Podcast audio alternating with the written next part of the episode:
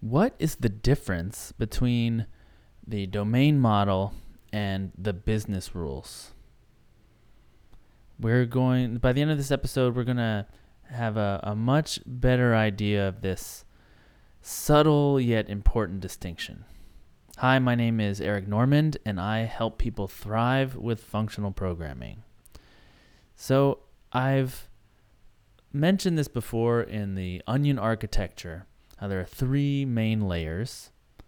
There's the interaction layer, where all the actions take place. This is interactions with the outside world. And then inside that, there's a pure functional implementation of the business rules. That's another layer. And then inside that, there's the domain layer, the, the domain model. And things call in inward into that inner domain model. Uh, and I've had a couple of questions about the difference between the business rules and the domain model. Why does this thing exist in the domain model and not in the business rules? Like, where do you draw the line? So, I'd like to tell a story about why I make this distinction. Because the more I talk to people, the more I realize that maybe this is not such a common distinction to make. So, uh, I'll tell a little story. And here we go. So, I was working for a company uh, a few years back, maybe five, no, wow, long time ago, eight years ago. I'm getting old. Uh, and the company did electronic signatures similar to DocuSign, where we would take a document, someone would, you know, upload a, a Word document or something, and then get sent out to uh, all the people who have to sign it, and the people sign it, and then it's, it's you know completely signed and done. And early on in the company, I was I was very early uh, in in it, in the company's life. Uh, we were trying to make these contracts very legal, legally binding. And one of the things we started doing was learning the laws of of contracts. I mean, especially in Sweden, uh, they did have ideas about moving outside of Sweden, but at that time we were just in Sweden. And one of the laws was that if you send someone a contract, you can't like take that back. Right? So sending someone a contract is a legally recognized form of agreement so, you know, if it ever got to court, you could say, well, they sent this thing to me say, asking if I wanted to do it. And I said yes. So they must have wanted to do it too. Right? So it, makes sense that there's a law about this. You can't, like, have someone sign something and say, no, I don't want to sign it. You, you're the one who sent the thing to sign, right? So we enforced this law in our system. And the law uh, the, how it turned out in our system was we didn't let you cancel once you had sent it. Right? You could cancel it before you sent it, saying, "Oh, I'll throw this one away. I'm going to make a new one." Right? But once you had sent it to the person, there was no way to cancel it. And we got complaints. People saying, "I want to be able to cancel it. I need to be able to cancel it. Uh, this is an important part of, you know, our workflow." And so we were like, "But it, the law says you can't cancel it. So are you breaking the law? We don't want to help you break the law. That's not our our goal as a as a as a software company. And so what they told us was no, I sent the contract. Then they didn't like some term in the contract. And so we got on the phone. We agreed over the phone to make some changes and now I'm trying to send them a new version and I want to cancel the old one just to make sure that no one signs that that it's clear that it's done that we're throwing that one away because there's a new version that we've all agreed to now and you know I also want to cancel it so it's tracked that yes we send you know two out of three were canceled with a new revision on top, you know, things like that. Um, and so we realized that we were interpreting the law in this very strict way. You know, as engineers do, as programmers do. We think when something says you are not allowed to do this or XYZ means this, you know, sending a contract means you agree to it. Uh, you are not allowed to take it back once you send it. Uh, we thought that meant that you're not allowed to to basically not sign it. Um, but you are. Even the law allows that because you have other forms of communication with people. There's other things going on. No one is going to contest this. Even if they do, it's very clear what happened. So, in a court of law, which has a much more narrative way of argument, uh, of um, arguing over a over what happened and what it means, uh, than our computer systems, which are like, oh, you click, you check this box or you didn't check this box. You know, the the law is separate from our system, and so the moral of our story was, uh, don't try to enforce the law. That's the moral, but there's a deeper moral, which is that you could, if you squinted, you could see that this there should have been a separation between the process of of how this document works and all the operations that are allowed on it and another layer which enforces certain other rules that are probably from some other entity like the government like the law that we can't uh, that can change independently of us, right? And so that hints at this separation of there's the domain of contracts, which is basically a neutral idea of I'm sending you this written document or I'm sending this document to multiple people. They will all sign it and then when it's signed, it's it's done right? Like we can't sign it or change it or anything like that once it's all done. Um, so there's that layer. And then there's this other layer which says, oh, if you have, if you send it within this time to this time, uh, it's gonna, you know, expire within six weeks. And there's all these other rules that are happening. Whereas at this bottom layer, we just want to have a notion of a document can expire. That is a, possible operation on a document. But you know the the rules about when it happens or or how it's triggered, you know, if it's through the UI or if it's like a time-based thing, all of that is a separate concern.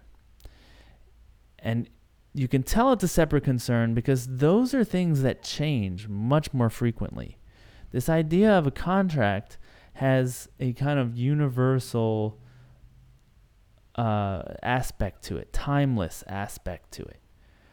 Contracts are used, have been used for a long time. Uh, the the basics of them are well understood. The details are going to change.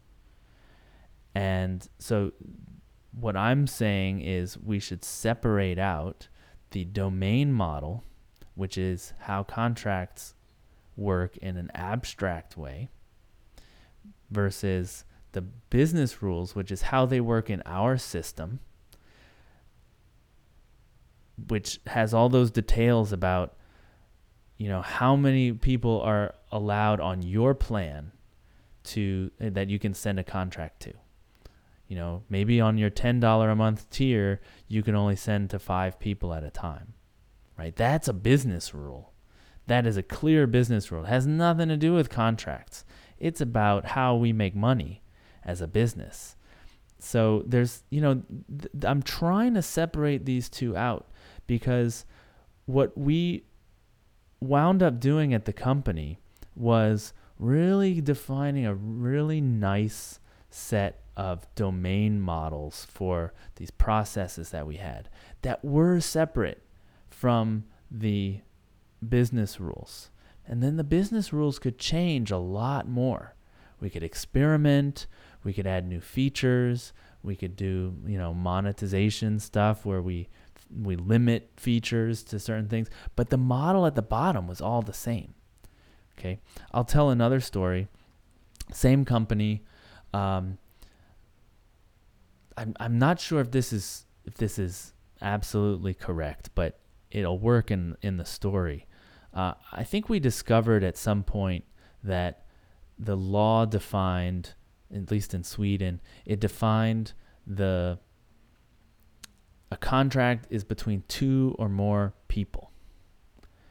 Which, you know, makes sense. Okay, two or more people, they're in agreement, they want to formalize it, put it down in writing. All right.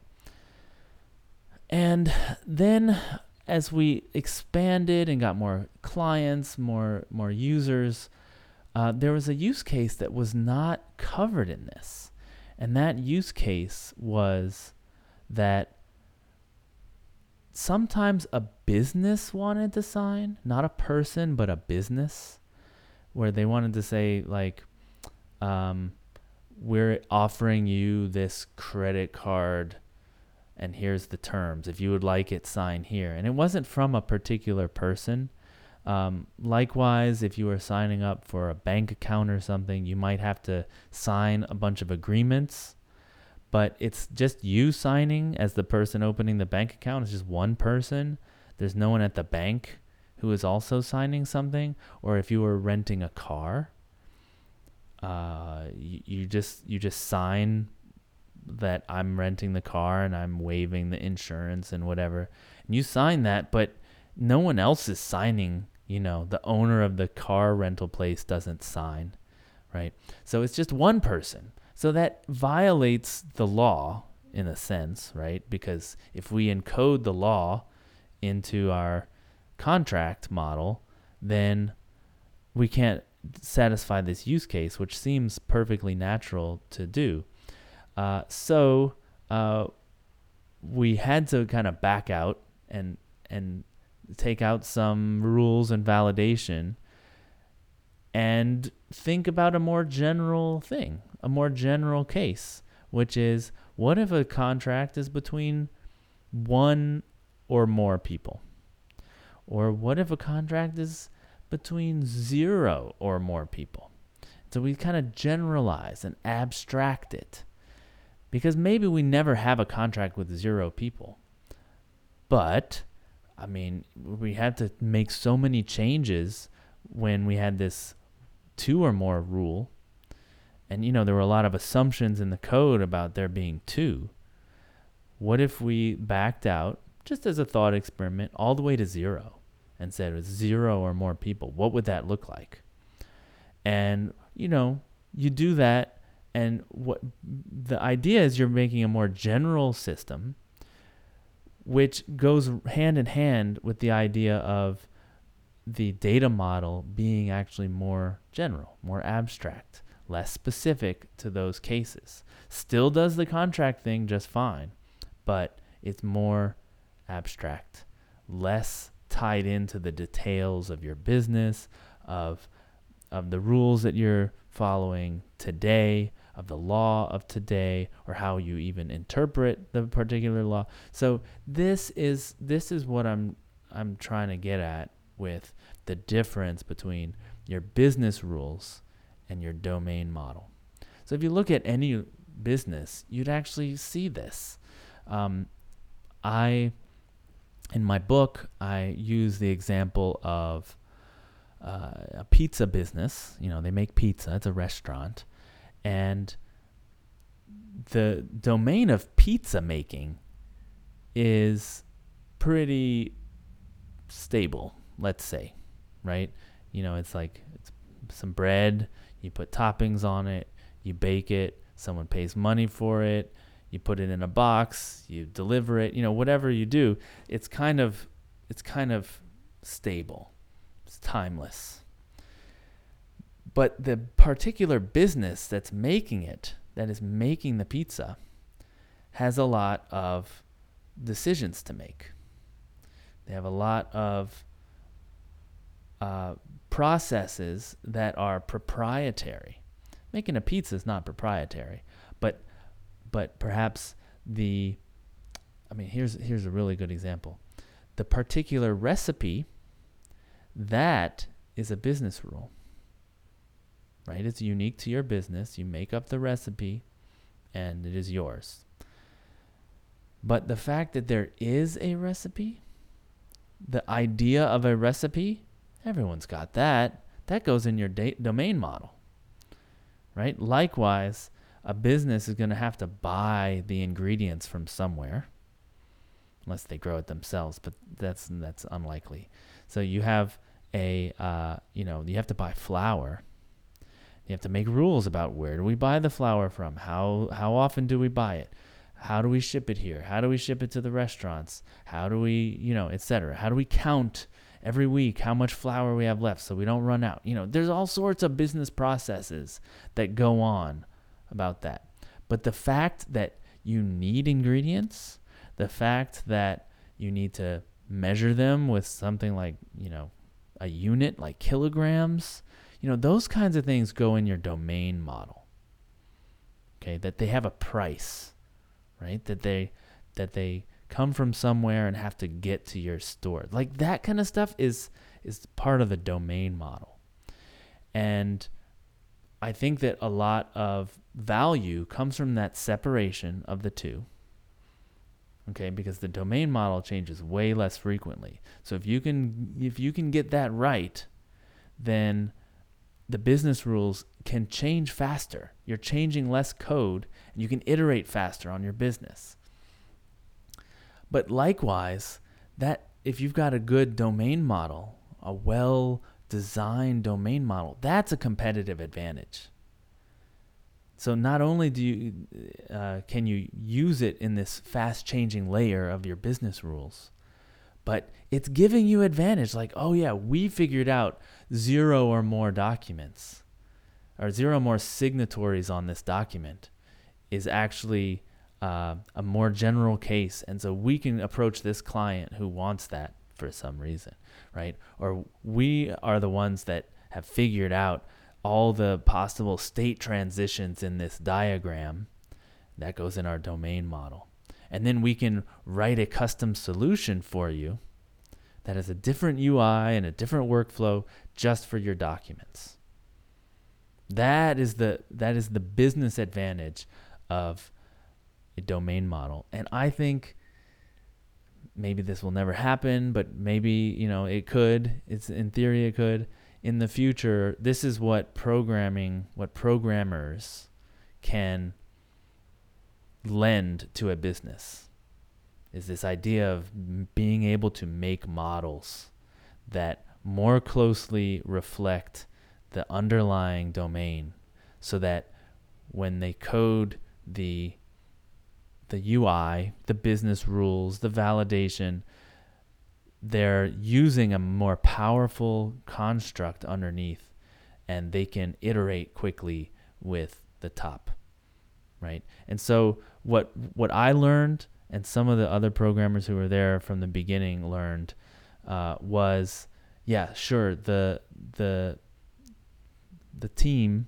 the business team business folks are telling us a contract has to have two people you don't you don't just implement that directly.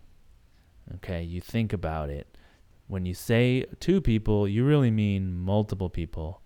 And we probably should at least figure out what it might look like to have zero people.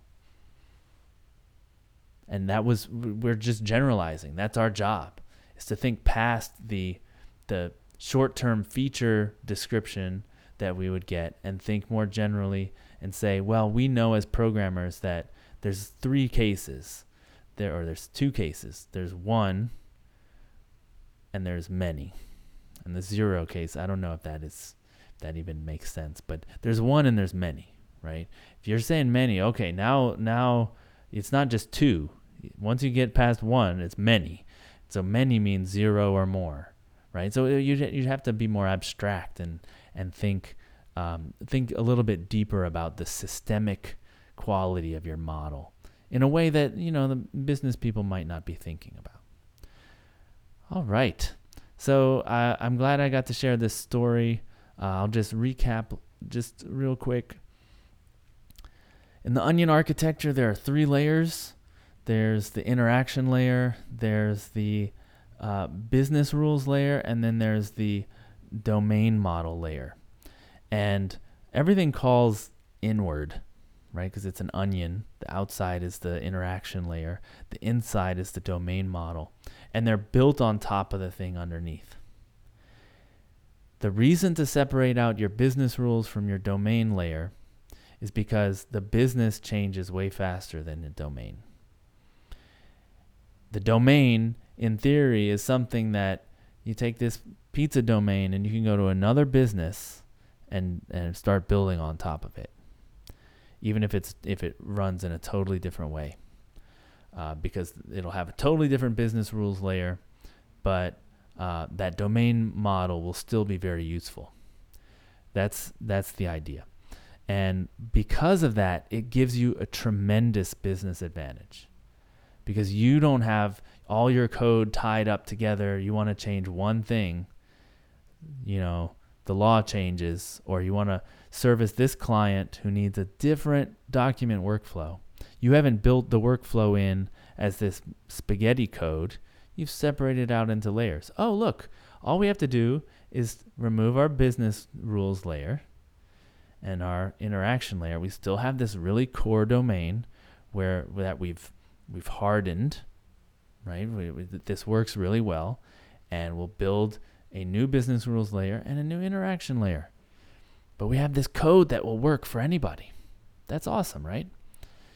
Okay, so that is what I mean when I, when I um, talk about business rules versus domain model.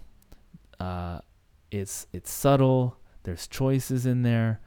Sometimes it's a gray line, what goes in where, but there is like a, a thick part of that layer that's very clear uh, where things should be. And uh, I hope this episode was useful. If you found it useful, uh, you can find all the past episodes at lispcast.com slash podcast. There you'll find audio, video, and text transcripts of all the past episodes. You'll also find links to subscribe so look into the future. You can get all the episodes you want as they come as they are published. They'll come right to your phone or however you listen. Uh, you can also get them on video, etc. You can subscribe however you want. You'll also find links to find me on social media. Uh, you know, this w- this came from some questions I got uh, over email, and I'd love to answer your questions too. I love getting into discussions about this stuff. Um, obviously these are just my opinions and I don't know everything. So I, I would love to uh, I'd love to hear your point of view and your uh, knowledge on this because you know I'd, I'd love to develop this more and, and understand it better. So thank you so much for listening. This has been my thought on functional programming. My name is Eric Normand and rock on.